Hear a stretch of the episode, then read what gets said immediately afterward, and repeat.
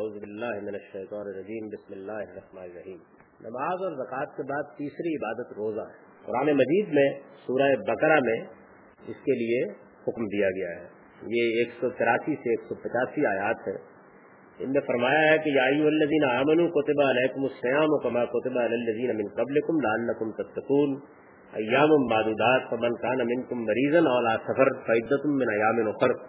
وعلى الذين يطيقونه فدية طعام مسكين فمن تتبع خيرا فهو خير له وأن تصوموا خير لكم إن كنتم تعلمون. شهر رمضان الذي أنزل فيه القرآن هدى للناس وبينات من الهدى والفرقان فمن شهد منكم الشهر فليصم ومن كان مريضا أو على سفر فعدة من أيام أخر يريد الله بكم اليسر ولا يريد بكم العسر ولتكملوا العدة ولتكبروا الله على ما هداكم ولعلكم تشكرون. ان کا سادہ ترجمہ یہ ہے کہ ایمان والوں تم پر روزہ فرض کیا گیا ہے۔ جس طرح تم سے پہلوں پر فرض کیا گیا تھا تاکہ تم اللہ سے ڈرنے والے بن جاؤ۔ یہ گنتی کے چند دن ہیں۔ اس پر بھی جو تم میں سے بیمار ہو یا سفر میں ہو تو وہ دوسرے دنوں میں یہ گنتی پوری کر لے۔ اور جو اس کی طاقت رکھتے ہوں کہ ایک مسکین کو کھانا کھلا دیں تو ان پر روزے کا بدلہ ایک مسکین کا کھانا ہے۔ پھر جو شوق سے کوئی نیکی کرے تو یہ اس کے لیے بہتر ہے۔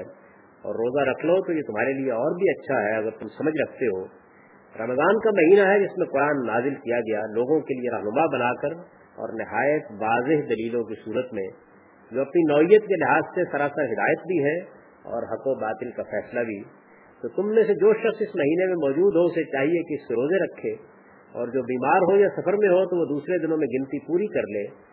یہ رخصت اس لیے دی گئی ہے کہ اللہ تمہارے لیے آسانی چاہتا ہے اور نہیں چاہتا کہ تمہارے ساتھ سختی کرے۔ اور فدیے کی اجازت اس لیے ختم کر دی گئی ہے کہ تم روزوں کی تعداد پوری کرو اور جو خیر و برکت اس میں چھپی ہوئی ہے اس سے محروم نہ ہو۔ اور اس مقصد کے لیے رمضان کا مہینہ اس لیے خاص کیا گیا ہے کہ قرآن کی صورت میں اللہ نے جو ہدایت تمہیں بخشی ہے، اس پر اس کی بڑائی کرو اور اس لیے کہ تم اس کے شکر گزار بنو۔ نماز اور زکوٰۃ کے بعد جیسے کہ میں نے عرض کیا، تیسری اہم عبادت روزہ ہے۔ عربی زبان میں اس کے لیے سوم کا لفظ آتا ہے۔ جیسے ہم اردو میں روزہ کہتے ہیں؟ تو عربی میں اس کو سوم کہتے ہیں۔ جس کے معنی کسی چیز سے رک جانے اور اس کو ترک کر دینے کے۔ یعنی سوم کا جو لغوی مفہوم ہے، وہ یہ ہے کہ آپ کسی چیز سے رک جائیں یا کسی چیز کو چھوڑ دیں۔ گھوڑوں کو تربیت دینے کے لیے جب بھوکا پیاسا رکھا جاتا تھا، تو اہل عرب اسے ان کے سوم سے تعبیر کرتے تھے۔ یعنی گھوڑوں گھوڑوں کو تربیت دینے کے لیے ان کو بعض اوقات کئی کئی دن کھانا نہیں دیتے تھے تاکہ وہ مشقت اٹھانے کے قابل ہو جائیں تو اس کو بھی عربی میں سون سے تعبیر کرتے تھے شریعت کی اصطلاح میں یہ لفظ خاص حدود و قیود کے ساتھ کھانے پینے اور ازدواجی تعلقات سے رک جانے کے لیے استعمال ہوتا ہے۔ یعنی ہمارے یہاں بھی اصطلاح بن گئی ہے اور اس کا مطلب یہ ہے کہ کھانے پینے اور ازدواجی تعلقات سے اللہ تعالیٰ نے جو حدود مقرر کیے ہیں، اس کے مطابق آدمی ایک خاص مہینے میں خاص موقع پر رک جاتا ہے۔ اردو زبان میں اسی کو روزہ کہتے ہیں۔ انسان کیونکہ اس دنیا میں اپنا ایک عملی وجود بھی رکھتا ہے، اس لیے اللہ تعالیٰ کے لیے اس کے جذبہ عبادت جب اس کے اس عملی وجود سے متعلق ہوتا ہے، تو پرستش کے ساتھ اطاعت کو بھی شامل ہو جاتا ہے۔ یعنی ہم اللہ تعالیٰ کو اپنا معبود سمجھتے ہیں اور معبود کی حیثیت سے اس کے سامنے جھک جاتے ہیں، رکوع و سجود کرتے ہیں، دعا و مناجات کرتے ہیں، یہ سب معاملات کرتے ہیں۔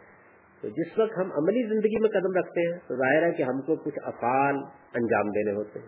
ہماری ایک عملی زندگی ایسا نہیں ہے کہ ہم کسی ایک مقام پر اسٹیٹک کھڑے ہوئے ہیں اور وہاں ہم نے اللہ کی پرستش کے آداب کو ملحوظ رکھے، لیکن عملی زندگی اس سے خالی ہو جائے تو عملی زندگی میں وہی جو ہمارا عبادت کا جذبہ ہے اللہ کے ساتھ، وہ اللہ کی اطاعت میں بدل جاتا ہے۔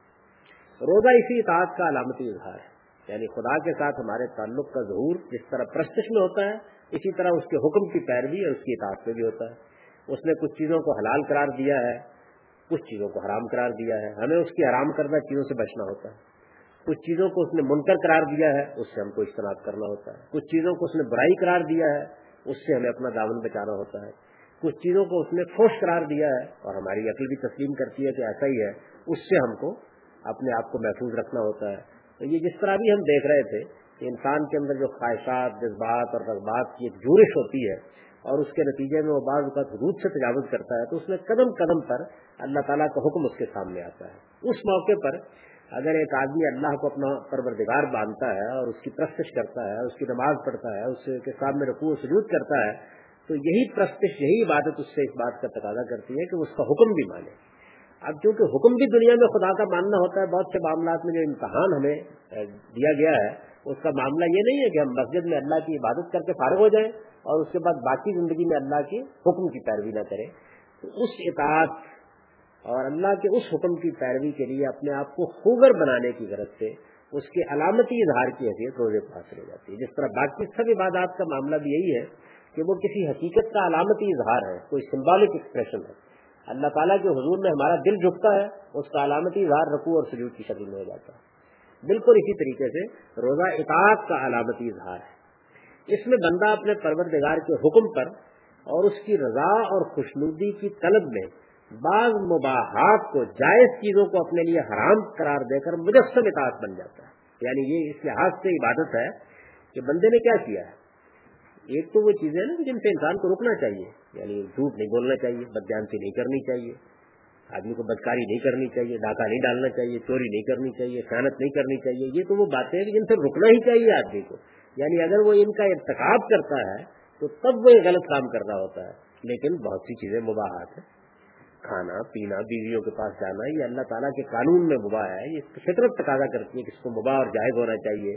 تو بندہ اپنے آپ کو خدا کا ایک عابد بندہ بنانے کے لیے اور اللہ کی اطاعت اور پیروی میں آنے کے لیے علامتی طور پر کیا کرتا ہے؟ کہ اپنے پروردگار کی رضا اور اس کی خوشنودی کی طلب میں بعض جائز چیزوں کو اپنے لیے حرام قرار دے کر گویا مجسم اطاعت بن جاتا ہے۔ آپ دیکھیے تو اس وقت گویا اطاعت کا وجود ہوتا ہے وہ۔ اور اس طرح گویا زبان حال سے اس بات کا اعلان کرتا ہے کہ اللہ تعالیٰ اور اس حکم سے اللہ تعالیٰ اور اس کے حکم سے بڑی کوئی چیز نہیں۔ یعنی جب آدمی روزہ رکھے ہوئے ہوتا ہے تو گویا اپنی زبان حال سے یہ بات کہہ رہا ہوتا ہے۔ اپنے وجود سے اس بات کا اظہار کر رہا ہوتا ہے کہ جو چیزیں جائز تھی مباح تھی جن کو ترک کرنے کے لیے کوئی عقلی دلیل نہیں تھی، میرے پروردگار نے حکم دیا ہے، اس کی رضا، اس کی خوشنودی اور اس کے حکم کی پیروی میں میں اس کو چھوڑتا ہوں۔ باقی جتنی چیزوں کو اللہ تعالیٰ چھڑواتے ہیں، ان کو چھوڑنا ہی چاہیے آدمی لیکن سراپا اطاعت ہوتا ہے اس وقت بندہ، جب جن کو چھوڑنے کی کوئی وجہ نہیں ہے، صرف خدا کے حکم پر وہ چھوڑ دیتا ہے۔ چوبیس گھنٹے کے لیے، دس گھنٹے کے لیے، بیس گھنٹے کے لیے، جتنا بھی وقت ہوتا ہے، چھوڑ دیتا ہے۔ وہ اگر قانون فطرت کی روح سے جائز کسی شے کو بھی اس کے لیے ممنوع ٹھہرا دیتا ہے یعنی اس کا پروردگار، اللہ تعالیٰ نے جو فطرت بنائی ہے، اس کی روح سے ایک چیز جائز تھی، لیکن بندوں کے لیے اس نے کہا کہ نہیں، رک جاؤ۔ تو بندے کی حیثیت سے، کیونکہ بندے ہیں ہم اور وہ ہمارا مالک ہے، زیبا یہی ہے کہ وہ بے بے چون و چرا اس کو حکم کے سامنے سر تسلیم کم کر دے۔ روزہ ہمیں اس بات کی تربیت دیتا ہے۔ یعنی ایک تو وہ چیزیں ہیں کہ جن کے حق میں دلائل موجود ہیں، لیکن اگر اللہ تعالیٰ کی اطاعت کا صحیح جذبہ آدمی کے اندر ہے اور اس کو اپنا معبود مانتا ہے، تو پھر اگر اللہ تعالیٰ کسی مباح چیز کے بارے میں بھی، جائز چیز کے بارے میں بھی یہ کہہ دیتے ہیں کہ اس سے رک جاؤ، تو بندے کا کام یہی ہے کہ اس سے رک جائے۔ اللہ کی عظمت و جلالت اور اس کی بزرگیوں کی ریائی کے احساس و اعتراف کی یہ حالت۔ اگر غور کیجیے تو اس کی شکر گزاری کا حقیقی اظہار بھی یعنی بندے کو اللہ تعالیٰ نے جو نعمتیں دی ہیں اس دنیا کے اندر، جب بندہ یہ سمجھتا ہے کہ اسی کی دی ہوئی ہے، تو جائز نعمتوں کے معاملے میں بھی جب وہ اس کے حکم پر رک جاتا ہے، تو اس کا مطلب یہ ہے کہ وہ اس کو منع میں حقیقی سمجھتا ہے۔ اور اس طرح رک جانا، اس سے بڑا کوئی شکر گزاری کا اظہار بھی نہیں ہو سکتا۔ چنانچہ قرآن نے اسی بنا پر روزے کو خدا کی تقدیر اور شکر گزاری قرار دیا یعنی قرآن مجید یہ کہتا ہے کہ جس وقت تم روزہ رکھے ہوئے ہوتے ہو، تو گویا خدا کی بڑائی، خدا کے حکم کی برتری، خدا کے حکم کی عظمت کا اظہار و اعتراف کر رہے ہوتے ہو۔ اور اس بات کا بھی اظہار و اعتراف کر رہے ہوتے ہو کہ میں اس کا بہت شکر گزار ہوں کہ اس نے نعمتوں کو میرے لیے مباح اور جائز کیا تھا آج اس نے روک دیا تو رک گیا تو یہ اس کی بڑائی کا بھی اعتراف ہے، اس کی عظمت کا بھی اعتراف ہے، اس کی بزرگی کا بھی اعتراف ہے، اس کی بریائی کا اعتراف ہے اور اس کے ساتھ شکر گزاری بھی اور فرمایا ہے کہ اس مقصد کے لیے رمضان کا مہینہ اس لیے خاص کیا گیا ہے کہ قرآن کی صورت میں اللہ نے جو ہدایت اس مہینے میں تمہیں عطا فرمائی ہے اور جس میں عقل کی رہنمائی اور حق و باطل کے مابین فرق و امتیاز کے لیے واضح اور قطعی حجتیں ہیں، اس پر اللہ کی بڑائی کرو اور اس کے شکر گزار کرو یعنی روزے کو رمضان کے ساتھ خاص کرنے کی وجہ قرآن مجید نے یہ بیان کی کہ یہ مہینہ ہے جس میں اللہ تعالیٰ نے تمہیں قرآن دیا، یہ ہدایت کا مہینہ ہے، یہ ہدایت کس مقصد کے لیے ہے؟ عقل کی رہنمائی کے لیے ہے، حق و باطل میں فرق و امتیاز کے لیے ہے، اس میں واضح اور قطعی حجتیں ہیں، اس کے ذریعے نے خدا، اس کے ذریعے سے خدا نے تم پر حق کو واضح کیا ہے۔ تو اس میں اللہ کی بڑائی ہونی چاہیے اور اس کی شکر گزاری ہونی چاہیے۔ گویا جس مہینے میں اللہ کی ہدایت ملی ہے، اسی مہینے کو خدا کی نعمتوں کے اعتراف کا مہینہ بنا دیا گیا اور اس کی عظمت کے اعتراف کا مہینہ بنا دیا گیا اور اس کی صورت کیا اختیار کی گئی؟ اس کی صورت بھی دیکھیے کہ کوئی جشن منانے کے لیے نہیں کہا گیا۔ کوئی شادیریں بجا کے، شنائیاں بجا کے اس بات کا اعلان کرنے کے لیے نہیں کہا گیا۔ فرمایا کہ اللہ کی اطاعت کا مجسم نمونہ بن جاؤ اس مہینے۔ روزے کی یہ حقیقت ہے جس کے پیش نظر کہا گیا ہے کہ روزہ اللہ کے لیے ہے اور وہی اس کی جگہ دے گا۔ یعنی کیونکہ روزے میں انسان ان چیزوں کو چھوڑ دیتا ہے جو بظاہر ممنوع نہیں جائز ہے۔ صرف اللہ کی اطاعت کے لیے چھوڑ دیتا ہے۔ تو فرمایا کہ یہ روزہ میرے لیے ہے اور میں ہی اس کی جزا دوں گا۔ یعنی بندے نے جب بغیر کسی سبب کے محض اللہ کے حکم کی تعمیل میں بعض جائز چیزیں بھی اپنے لیے ممنوع قرار دے رہی ہیں، تو اب اللہ ناپ تول کر کسی حساب سے نہیں، بلکہ خاص اپنے کرم اور اپنی عنایت سے اس کا دے گا۔ یعنی باقی سب عبادات میں تو یہ ہے یا نیکیوں میں یا اچھے کاموں میں کہ ان کے لیے ایک مقدار اجر کی مقرر ہے اور اللہ تعالیٰ اس کے لحاظ سے اپنے بندوں پر اپنی نعمتیں جنت میں عام کرے گا۔ لیکن یہ ایک ایسی عبادت ہے کہ جس عبادت میں بندہ کسی حقیقی دائیے کے بغیر کچھ چیزوں کو اپنے لیے ممنوع قرار دے دیتا ہے، چھوڑ دیتا ہے۔ تو یہ وہ چیز ہے کہ جس کے بارے میں بھی یہ فرمایا کہ جب بندے نے میری بات اس طریقے سے مانی ہے تو اب میں بھی ناپ تول کر کسی حساب سے نہیں، بلکہ خاص اپنے کرم اور اپنی عنایت عنایت سے اس کا اجر دوں گا۔ اور اس طرح بے حساب دوں گا کہ بندہ نہال ہو جائے گا۔ ابو حرارا کی روایت ہے کہ رسول اللہ وسلم نے فرمایا، ابن آدم جو نیکی بھی کرتا ہے، اس کی جزا اسے دس گنا سے لے کر سات سو گنا تک دی جاتی ہے۔ لیکن روزہ اس سے مستثنا ہے۔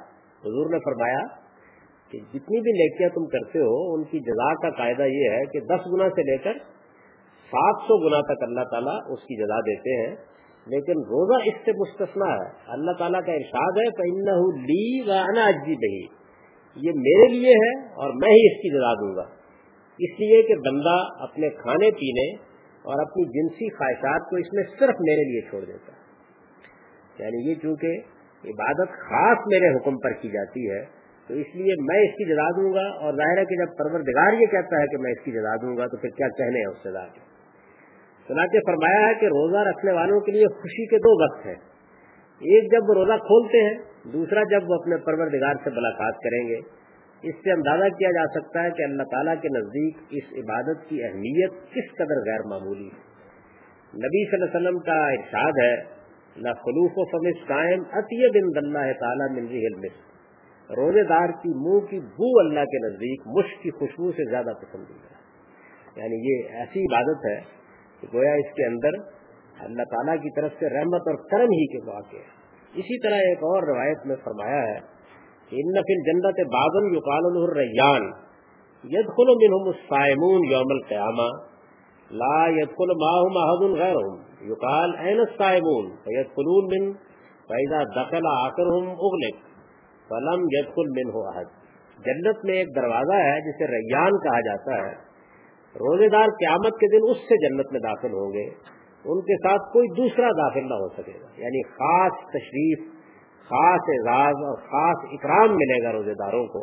ایک خاص دروازہ ہوگا جو سمجھ لیجیے کہ ایک وی آئی پی گیٹ ہوگا، جس سے وہ گزریں گے اور ان کے ساتھ کوئی دوسرا وہاں سے داخل نہ ہو سکے گا۔ پوچھا جائے گا روزے دار کہاں ہے پھر وہ اس میں داخل ہوں گے اور جب ان میں سے آخری شخص بھی داخل ہو جائے گا تو اسے بند کر دیا جائے گا۔ اس کے بعد کوئی اس دروازے سے داخل نہ ہوگا۔ اس عبادت کا یہ جو روزے کی عبادت ہے اور جس کا یہ درجہ بیان کیا گیا ہے اور جس کی یہ حقیقت ہے، اس کا منتہا کمال بھی ہے ایک۔ روزے کو آپ ایک آخری درجے تک لے جا سکتے ہیں۔ وہ شریعت میں یہ بتایا گیا ہے کہ آدمی روزے کی حالت میں اپنے اوپر کچھ مزید پابندیاں عائد کر کے اور دوسروں سے الگ تھلگ ہو کر چند دن کے لیے مسجد میں بیٹھ جائے۔ یعنی روزہ ہی، وہ یوں سمجھ لیجیے کہ جب آپ نے رکھ لیا ایک تو یہ نا کہ آپ نے روزہ رکھا ہوا ہے، آپ صبح کے وقت روزہ شروع کرتے ہیں، شام کو کھولتے ہیں، اس دوران میں آپ زندگی کے معمولات انجام دیتے رہتے ہیں۔ پابندی صرف یہ ہوتی ہے کہ آپ کھائیں پیئیں گے نہیں، اس دواجی تعلقات روزے کے دوران میں نہیں رکھیں گے۔ آپ اپنے اوپر کچھ مزید پابندیاں عائد کرتے ہیں۔ دنیا سے بالکل الگ ہو کر چند دنوں کے لیے مسجد میں بیٹھ جاتے ہیں۔ اور زیادہ سے زیادہ وہاں اللہ کی آدمی عبادت کرے۔ تو یہ گویا روزے کا منتہا کمال ہے۔ روزہ ہی ہے یہ۔ یعنی روزے کو ایک اور درجہ آگے بڑھا کر ایک آخری کمال تک پہنچا دیا گیا ہے۔ اصطلاح میں اسے اعتکاف کہا جاتا ہے۔ یعنی جو اعتکاف ہے، یہ کیا ہے؟ روزے کی حالت میں جو پابندیاں عائد کی گئی تھی، ان میں چند اور پابندیوں کا اضافہ کیا۔ یعنی مطلب یہ کہ آپ مسجد میں جا کے بیٹھ گئے اور رات کے وقت میں اس میں ازدواجی تعلقات ممنوع قرار دے دیے گئے، یہ زائد پابندیاں ہو گئی تو اس میں گویا وہ چیز جو روزے سے حاصل کرنا پیش نظر تھا، وہ اپنے منتہا کمال کو پہنچ گئی۔ یہ جو عبادت ہے یعنی روزے کو اس درجے تک لے جانا، یہ اگرچہ رمضان کے روزوں کی طرح لازم تو نہیں کیا گیا لیکن تسکیہ نفس کے نقطۂ نظر سے اس کی بڑی اہمیت یعنی یہ جو اعتکاف ہے، اس کے ذریعے سے گویا آدمی اپنا کچھ زنگ اتار لیتا ہے۔ انسان کا مسئلہ یہ ہے کہ وہ اس دنیا کی زندگی میں اپنے آپ کو کتنا ہی پاکیزہ رکھنے کی کوشش کرے، کچھ نہ کچھ زنگ لگتا رہتا ہے۔ تو تھوڑے دنوں کے لیے، کچھ وقت کے لیے، دو دن کے لیے، چار دن کے لیے اگر آدمی بالکل الگ ہو کے بیٹھ جاتا ہے، اور خاص طور پر اگر رمضان میں اور بالخصوص اگر روزے کی حالت میں، تو اس سے اس کی توقع ہوتی ہے کہ جو طبیعت کے اوپر ایک زنگ لگ گیا ہے، وہ ختم ہو جائے۔ اب ظاہر ہے کہ اس میں روزہ بھی ہوتا ہے، اس میں نماز بھی ہوتی ہے، اس میں تلاوت قرآن بھی ہوتی ہے۔ اس سے ایک خاص کیفیت جو ہے، وہ پیدا ہو جاتی ہے۔ اور یہ کیفیت جو ہے، یہ نفس کے اوپر ایک تجرب کی، ایک انقطاع کی، اور ایک اللہ تعالیٰ کی طرف ٹوٹ کر لگ جانے کی، جس کو قرآن اپنے اسلام میں تبکل اللہ کہتا ہے، اس کی ایک حالت انسان کے اوپر تاری ہو جاتی ہے۔ اس سے روزے کا جو اصلی مقصود ہے، وہ بالکل درجہ کمال پر حاصل ہو جاتا ہے۔ یعنی اعتکاف گویا روزے کی عبادت کو بالکل آخری انتہا تک پہنچا دیتا ہے۔ رمضان کے آخری دنوں میں نبی صلی اللہ علیہ وسلم اسی بنا پر ہر سال اپنی مسجد میں موتقف ہو جاتے اور اپنے روز و شب دعا و مناجات رقو سجود اور تلاوت قرآن کے لیے وقف کر دیتے رسول اللہ علیہ وسلم کا یہ معمول تھا کہ آپ ہر سال ہی کم و بیش اس عبادت کے لیے موتقف ہو جاتے تھے۔ سید عائشہ کا بیان ہے کان نبی صلی اللہ علیہ وسلم دخل الش شد میزرا و آہیا لیلا و اے اہلا رمضان کا آخری اشرا آتا تو نبی صلی اللہ علیہ وسلم اپنی کمر عبادت کے لیے کس لیتے، خود بھی شب داری فرماتے اور اپنے گھر والوں کو بھی اس کے لیے اٹھاتے۔ گویا اس دس دن کو آپ خصوصی عبادت کا ایک اشرا بنا لیتے۔ تھے اور اس طریقے سے گویا جو خرابیاں انسان کے اندر پیدا ہو جاتی ہے ان کی اصلاح کے لیے اور اپنے آپ کو زیادہ سے زیادہ اللہ کا شکر گزار بندہ بنانے کے لیے یہ ایک عبادت اپنے منتہا کمال کو پہنچ جاتی ہے۔ روزے کی یہ عبادت مسلمانوں پر رمضان کے مہینے میں لازم کی گئی ہے۔ اس میں شبہ نہیں کہ نفس کے میلانات کبھی ختم نہیں ہوتے، اور اس دنیا کی ترغیبات بھی ہمیشہ باقی رہتی ہے لیکن نبی صلی اللہ علیہ وسلم نے بتایا ہے کہ اللہ تعالیٰ اس مہینے میں اپنا خاص کرم یہ فرماتے ہیں کہ شاطین جن کے لیے لوگوں کو بہتانے کے تمام راستے بند کر دیتے ہیں۔ یعنی اس دنیا میں جس امتحان میں ہم کو ڈالا گیا ہے، اس میں ایک تو ہمارے اندر بدی کے میلانات ہیں اور بدی کے وہ میلانات ہماری فطرت میں رکھے گئے ہیں، جس طرح نیکی کے میلانات رکھے گئے ہیں۔ اس کو قرآن میں بیان کیا ہے کہ نفس مما صبا پالا ہمارا کوجورا بتکوا کہ ہم نے انسانی نفس کو بنایا اس طرح ہے کہ اس کے اندر جس طریقے سے حدود کے اندر رہنے کی صلاحیت ہے، حدود کو پھلانگ جانے کی صلاحیت تھی تو بدی اور نیکی کے میلانات لے کر انسان دنیا میں آتا ہے اور پھر اس کو عقل دی گئی ہے کہ وہ ان کو سمجھے اس کا شعور دیا گیا ہے کہ کیا چیز خرابی کی ہے، کیا چیز اچھائی کی ہے۔ پھر اس کو یہ صلاحیت دی گئی ہے ارادے اور اختیار کے ساتھ کہ وہ چاہے تو بدی کا راستہ اختیار کرے، چاہے تو نیکی کا راستہ اختیار کرے۔ تو یہ جو اندرونی نیلام ہے، یہ تو موجود ہی ہے۔ لیکن اس کے بعد ایک اور چیز امتحان میں اضافہ کرتی ہے۔ وہ یہ ہے کہ شاطین جن میں سے جو لوگ شیطان کی پیروی بیس کی پیروی اختیار کر لیتے ہیں، وہ پھر طرح طرح کے بسمسے ڈالتے ہیں۔ بالکل اسی طرح سے الٹ بھی صورتحال ہے۔ کہ جب آدمی نیکی کا راستہ اختیار کرتا ہے، تو ملائکہ اس کے دل کے اوپر سکینت نازل کرتے ہیں۔ یعنی گویا دو مخلوقات میں سے ایک جنات اور ایک ملائکہ، دونوں اپنی اپنی ذمہ داری بھی انسان کے اس امتحان میں ادا کرتے ہیں۔ جنات میں سے جو لوگ اشرار ہیں، جو ابلیس کے پیروں ہیں، وہ سے ڈالتے ہیں۔ تو اس طرح کیا ہوتا ہے؟ اس طرح یہ ہوتا ہے کہ بدی کے میلانات پیدا کرنے کی ایک خارجی قوت بھی پیدا ہو جاتی ہے۔ یعنی ہمارے اندر جو کچھ ہے، وہ تو موجود ہی ہے۔ تو رمضان میں اللہ تعالیٰ یہ کرم فرماتے ہیں کہ اندر کا نیلام تو ویسے ہی رہتا ہے، اس پر تو آپ کو اپنے ارادے سے قابو پانا ہے، باہر کی یورش ختم کر دی جاتی ہے۔ یعنی یہ ایک خصوصی اہتمام ہوتا ہے کہ اللہ تعالیٰ کہتے ہیں کہ پھر اس موقع کے اوپر شاطین جن کے لیے لوگوں کو بہکانے کے راستے بند کر دیے جیسے قرآن نازل ہو رہا تھا تو جو اللہ نے مولت دے رکھی ہے جنوں کو، اوپر جا کر کچھ سنگل لینے کی بند کر دی گئی۔ بالکل اسی طریقے سے رمضان میں لوگوں کے دلوں کے اندر وسوسے ڈالنے کی جو صلاحیت ان کے اندر رکھی گئی ہے، اس کا بھی خاتمہ کر دیا جاتا ہے۔ اور فرمایا ہے کہ رمضان آتا ہے تو آسمان کے دروازے کھول دیے جاتے ہیں، جہنم کے دروازے بند کر دیے جاتے ہیں اور شاطین کو بیڑیاں پہنا دی جاتی ہیں۔ یعنی ان کے لیے راستے بند ہو جاتے ہیں۔ ظاہر ہے کہ جو بیڑیاں ان کو پہنائی جاتی ہیں، اس کا مطلب یہ ہے کہ ان کی تاخ پر قدر لگا دی جاتی ہے۔ ان کے لیے انسانوں کو گمراہ کرنے کے مواقع ختم ہو جاتے ہیں۔ چنانچہ اس مہینے میں ہر شخص کے لیے موقع ہوتا ہے کہ وہ اگر چاہے تو بغیر کسی خارجی رکاوٹ کے لیے، رکاوٹ کے اپنے لیے خیر و فلاح کے حصول کی جدوجہد کر سکے۔ یعنی یوں سمجھیے کہ اندر جو کچھ موجود ہے وہ تو ہوتا ہی ہے، لیکن باہر سے اب کوئی رکاوٹ نہیں رہتی۔ اس کا سلا روایتوں میں یہ بیان ہوا ہے کہ آدمی کے گناہ معاف ہو جاتے ہیں۔ اور اس سے بڑی چیز کیا ہو سکتی؟ دنیا کی زندگی میں سب سے بڑی چیز یہی ہے کہ ہم سے جو غلطیاں اور کوتاہیاں ہوتی ہیں، اگر کچھ دنوں کے لیے ہم اللہ کو یاد کر لیتے ہیں اور اپنے نفس پر بھی غور کر لیتے ہیں اور اپنے میلانات کو بھی قابو میں لے آتے ہیں تو جو گناہ ہو سکتے ہیں، معاف ہو جاتے ہیں، ظاہر ہے کہ جن کی تلافی کرنی ناگزیر ہے، وہ تو تلافی سے بات ہوتے ہیں۔ تو یہ اللہ تعالیٰ نے اس کا صلاح بیان فرمایا۔ توبہ اصلاح کے بارے میں یہ قرآن کا عام قانون ہے۔ یعنی عام قانون ہے قرآن مجید کا کہ وہ گناہ، جن گناہوں کی اصلاح اور جن کے لیے تلافی ضروری ہے، وہ تو اسی طرح ہوگی۔ لیکن چھوٹی موٹی لفظیں کوتاہیاں جو ہے یہ نماز سے، روزے سے اور اس طرح کی عبادات سے، اللہ کے ذکر سے، یاد سے تصویر سے، یہ ختم ہوتی رہتی ہے عام رسول اللہ علیہ وسلم نے خاص رمضان کے حوالے سے لوگوں کو اس کی بشارت اس طرح دی ہے کہ من ساما رمضان ایمان و احتساب غفر له ما تقدم من ذنبه. اور من قام رمضان ایمان و احتساب غفر له ما تقدم من ذنبه. یہ بخاری کی روایتیں ہیں. آپ نے فرمایا کہ جس نے ایمان و احتساب کے ساتھ رمضان کے روزے رکھے یعنی یہ ضروری ایمان اور احتساب کے ساتھ اپنے نفس کا جائزہ لیا اور یہ کوشش کی کہ اپنے آپ کو پاک کرے اور آئندہ کے لیے اپنے آپ کو درست رکھنے کی کوشش کرے۔ تو جس نے اس جذبے کے ساتھ، اس اہتمام کے ساتھ رمضان کے روزے روزے رکھے، اس کے پچھلے گناہ معاف کر دیے جاتے ہیں۔ فرمایا جس نے ایمان و احتساب کے ساتھ رمضان کی راتوں میں قیام کیا، اس کے پچھلے گناہ معاف کر دیے جاتے ہیں۔ یعنی یہ گویا اللہ تعالیٰ نے خصوصی کرم فرمایا ہے کہ آدمی نے اگر چھوٹی موٹی لفزشیں کی ہیں اور اس طرح کے بعض معاملات ہوئے ہیں، تو وہ اس طرح عبادت سے احتساب سے، توبہ سے مقصد سے دھل جاتے ہیں۔ جیسے آدمی کے اوپر کچھ علائشیں آ جاتی ہیں اور وہ نہا لیتا ہے اور پاک ہو جاتا ہے تو توبہ بھی اسی طریقے سے انسان کی تطہیر کا ذریعہ بنتی ہے، اس سے اس کو پاکیزگی حاصل ہوتی ہے۔ اس کے آگے کے باعث سب ان شاء اللہ عظیم سے دیکھیں گے تو آ کر دعوار الحمد للہ